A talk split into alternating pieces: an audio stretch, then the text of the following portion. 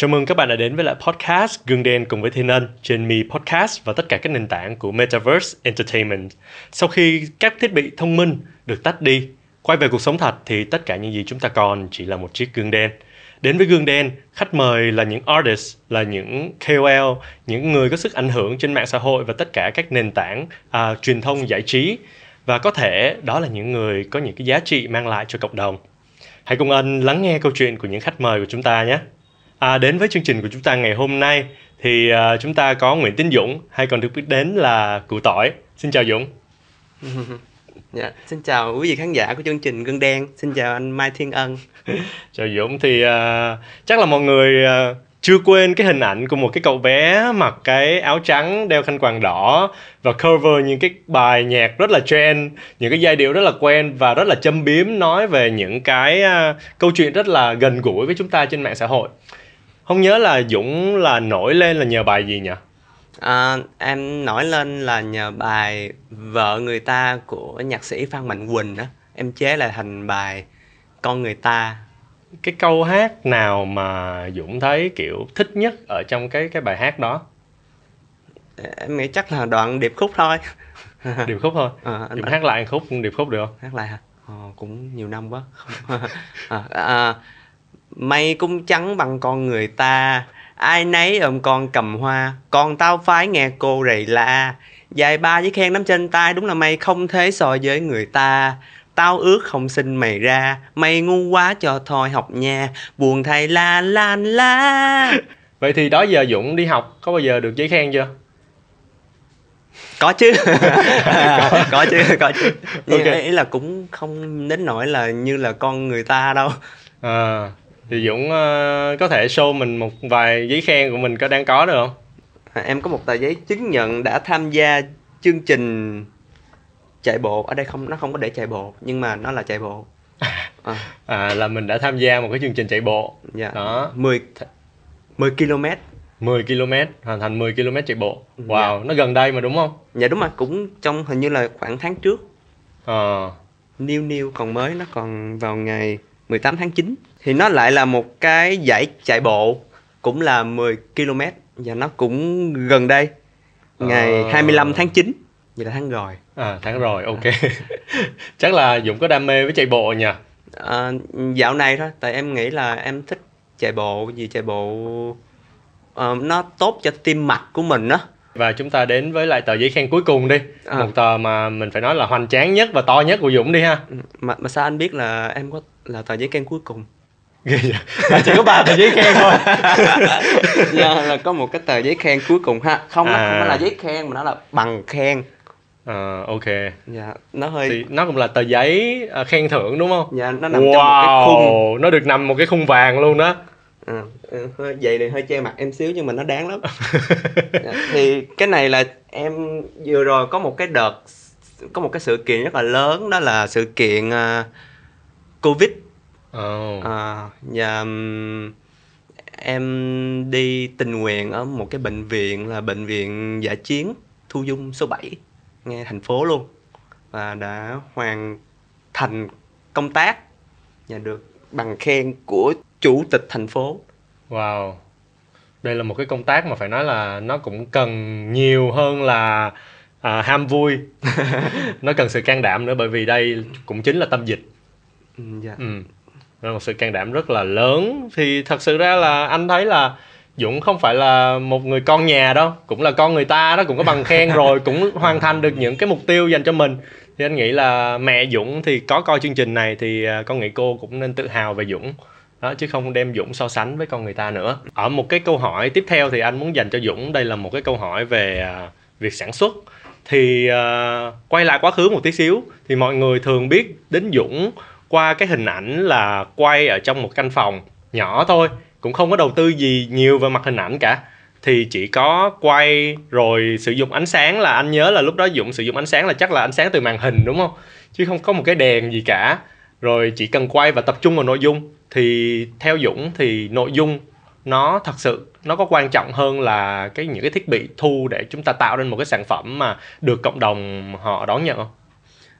Em nghĩ nội dung thì sẽ chiếm 80% cái sự quan trọng. 20% còn lại thì vẫn là thiết bị, ít nhất cũng phải dễ nhìn và ít nhất cũng phải nghe một cách rõ ràng.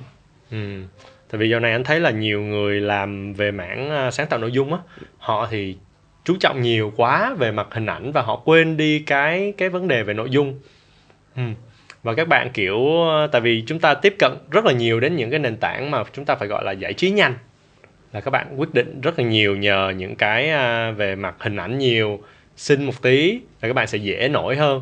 Thì đây cũng là một cái sự mình phải gọi là revolution, một cái cuộc cách mạng mới ở trong cái vấn đề về giải trí. Nó không còn giống như là các bạn phải làm một cái nội dung dài xong rồi có câu chuyện truyền tải và có một bài học ở trong đó. Thì Dũng nghĩ sao về cái tình hình sáng tạo nội dung vào bây giờ và nó khác gì so với hồi xưa? Em nghĩ bây giờ thì nội dung nó được nhiều hơn á. Ví dụ ngày xưa nội dung được, ví dụ có 9 người đi thì sẽ có khoảng 2 người làm nội dung, ví dụ như vậy. Thì bây giờ thì sẽ 9 người thì sẽ có tới, ủa sao mình lại làm ví dụ là 9 người nhỉ? Mà thôi, nói chung là bây giờ là sẽ có 8 người làm nội dung. Có nghĩa là nó nhiều hơn.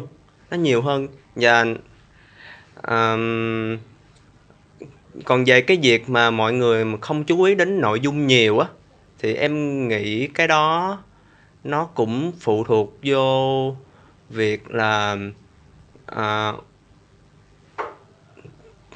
họ muốn truyền tải cái điều gì hay là họ chỉ muốn tham gia thôi. Tại vì tham gia thì có là được, còn nội dung thì họ không có dành nhiều thời gian để mà làm cái việc đó. Có nghĩa là chúng ta vẫn quay về cái người khán giả, là họ chấp nhận họ xem cái gì thì người ta sẽ mang lại những cái sản phẩm giống như vậy, và còn người xem thì sẽ vẫn còn người tạo những cái nội dung kiểu giống như vậy, đúng không? Dạ đúng rồi. Rồi ok, thì chúng ta quay về cái chủ đề chính ngày hôm nay. Đây là một cái chủ đề Ân rất là thích, bởi vì Dũng là một cái người Ân phải nói là thành công cũng tương đối sớm. Là trong cái khoảng thời gian đó, là khoảng thời gian mà em nổi tiếng, thì khoảng thời gian đó là em khoảng bao nhiêu tuổi nha? Em nghĩ cũng không phải là sớm đâu, tại lúc đó em cũng đang là sinh viên năm 2 và em rớt đại học 2 lần. Có nghĩa là 22 tuổi. 22 tuổi. Dạ, em nghĩ thành công sớm là chắc phải dưới 18 thì mới gọi là thành công sớm chứ. Không, cái đó là thành công dưới tuổi vị thành niên. Anh quá, nghĩ là vậy. Thành công quá sớm đúng không? Đúng rồi. Em nghĩ là thành công sớm rồi. Đúng rồi, thật ra mọi người kiểu 22 tuổi là một khoảng thời gian mà rất là nhiều người còn chật vật, bởi vì độ tuổi đó là độ tuổi mới ra trường. Và Dũng đã có một cái sự công nhận. Anh nhớ là chỉ sau một đêm thôi thì tất cả những hình ảnh của Dũng nằm, phải gọi là trên tất cả các phương tiện truyền thông luôn. Và cái hình ảnh mà mọi người thấy đó là khăn quàng đỏ, một cái áo trắng và hát bài Con Người Ta. Thì sau cái đêm hôm đó, cuộc sống của Dũng có thay đổi nhiều không? Em nghĩ là nó thay đổi dần dần. Thì đầu tiên thì mình sẽ phải làm quen với cái việc là quá nhiều người biết tới mình. Và đặc biệt là Facebook thì nó sẽ tưng. Em phải vào cài đặt, em tắt cái phần mà thông báo của người lạ. Đó thì nó để đừng tưng nữa. Và hướng tích cực nó thay đổi đó là gì? Và hướng tiêu cực nó thay đổi là gì? Em nghĩ tích cực là mình được trải nghiệm nhiều hơn. Mình có cơ hội đi xa hơn. Đó là em được đi đóng phim, các loại phim luôn.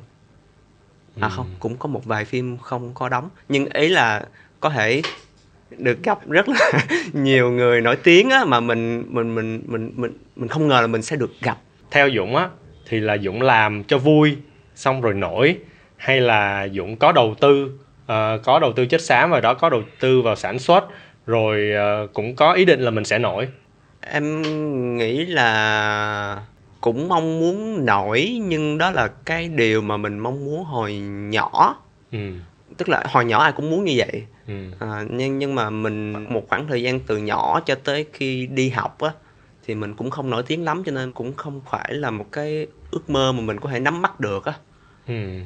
Thì khi mà mình đạt được rồi á, thì có vẻ như nó không phải thiên về mong muốn, mà nó thiên về cái sự cố gắng nhiều hơn.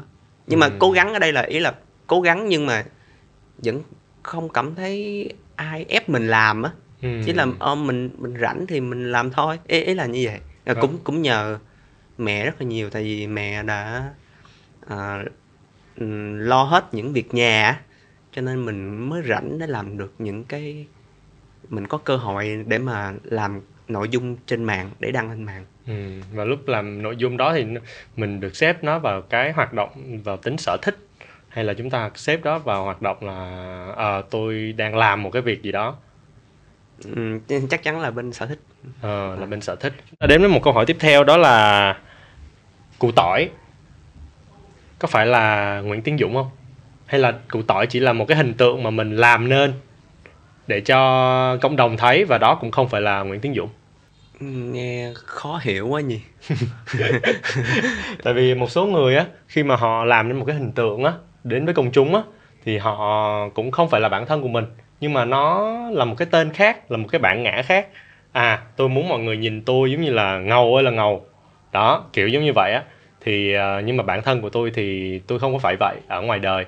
Thì Dũng thấy là Củ Tỏi với lại Nguyễn Tiến Dũng thì nó có giống nhau không? Hay nó là hai cái người khác nhau? À, em hơi hiểu rồi. Em nghĩ là hai người khác nhau á. Khi mà mình tham gia vào một cái vùng biển khác đi chẳng hạn, một cái vùng khác, khí hậu khác, thì mình phải tập cái cách sinh tồn á.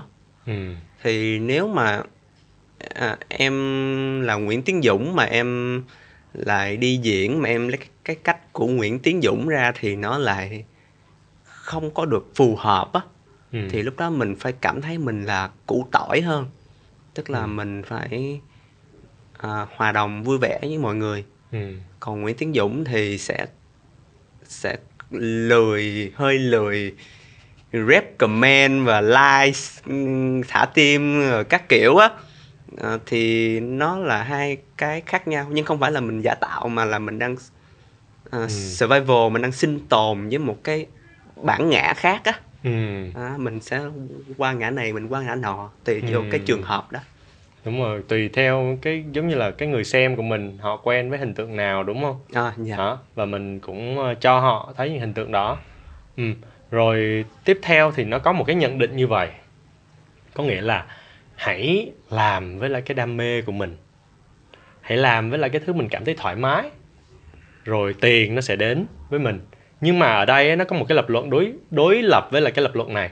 Đó là vấn đề là sau khi tiền nó đến với mình rồi, sau khi nó đã trở thành công việc rồi, thì cái đó không còn là thứ đam mê nữa, cái đó không còn là cái thứ mà mình cảm thấy là nó vui vẻ khi mình làm nữa. Thì theo Dũng đó là nhận định đúng hay không? Em nghĩ nếu mà hiểu theo kiểu vắn tắt thì nó là như vậy. Giống như là mình cảm chẳng hạn, thì mình cạo gió thì sẽ hết. Nhưng thực tế thì bác sĩ khuyên là không nên cạo gió, thì nó làm vỡ mạch máu, hình như em nghe là như vậy.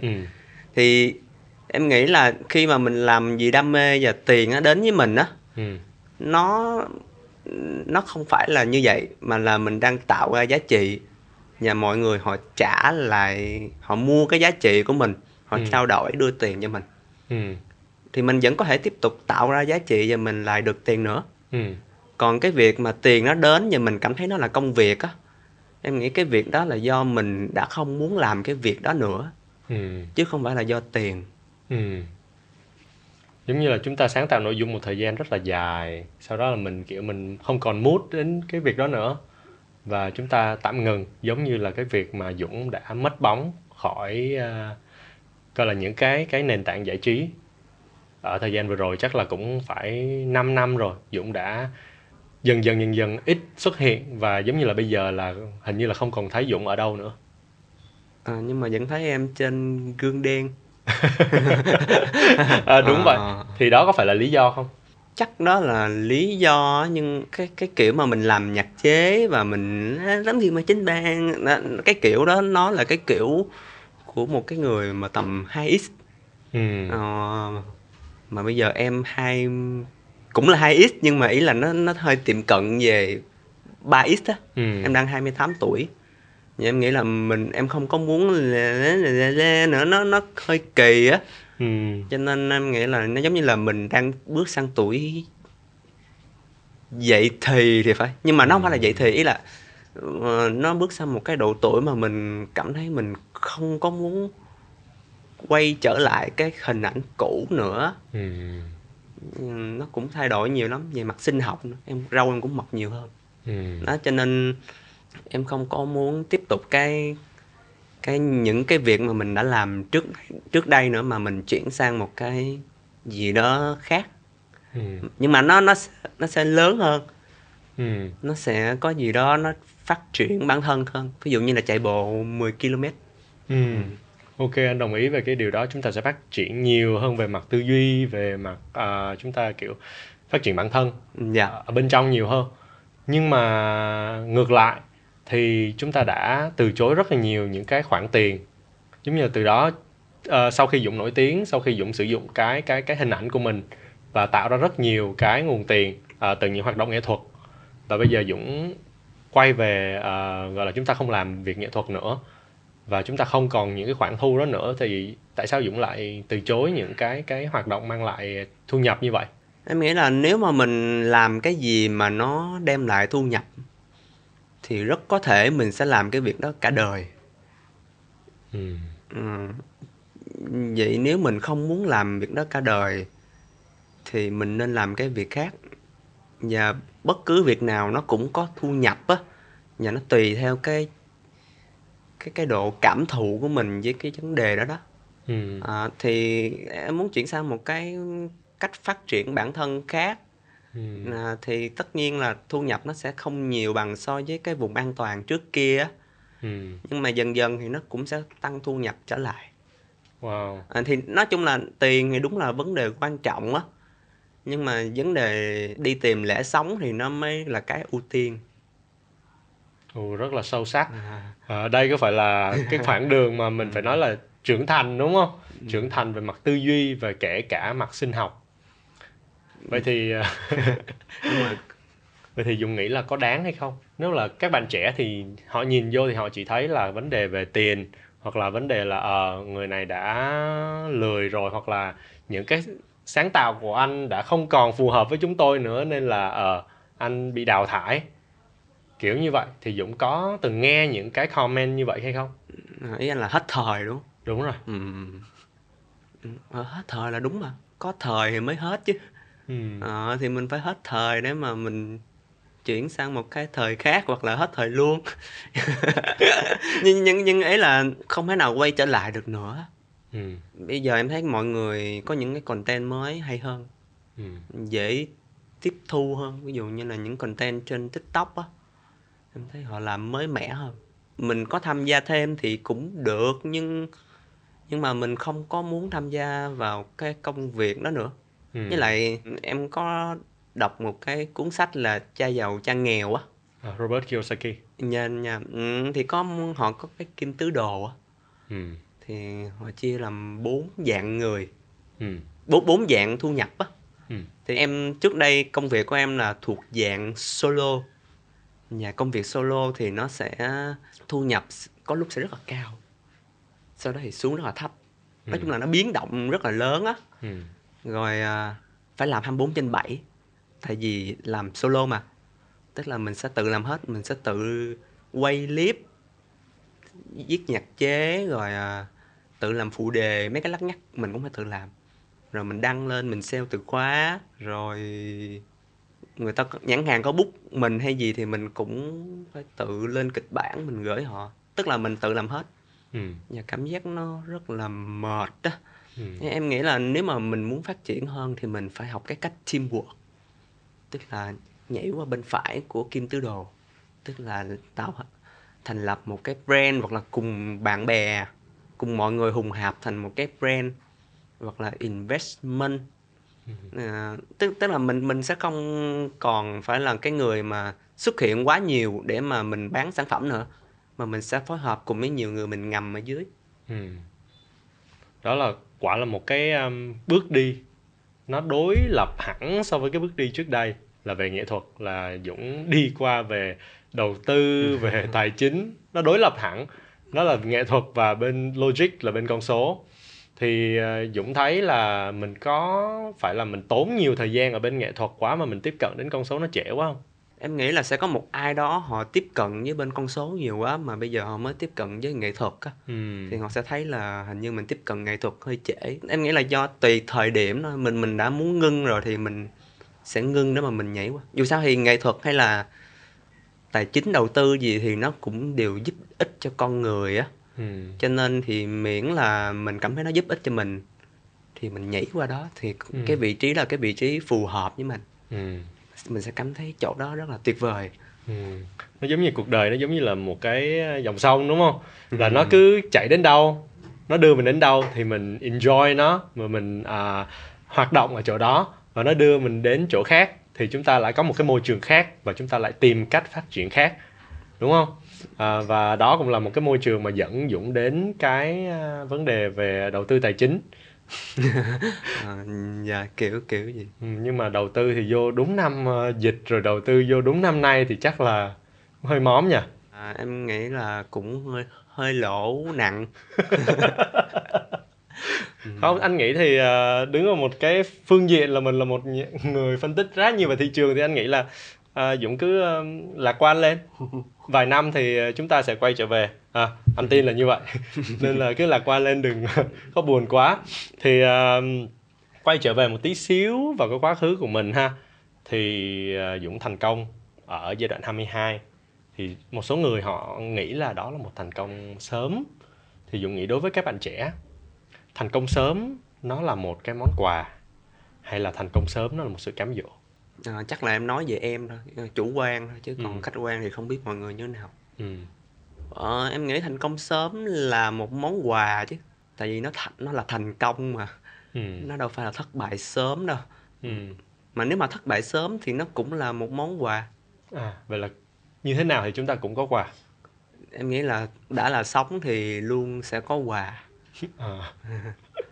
Tại vì nhiều người á, anh thấy có nhiều người họ thành công khá sớm, và những cái kể cả những cái người celebrities ở Hollywood.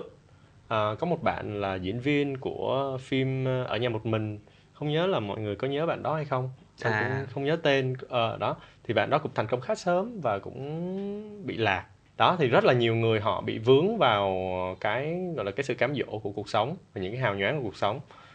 Thì Dũng thì là một người chống lại được nó. Dũng thấy sao? Em nghĩ là em cũng bị nó đè.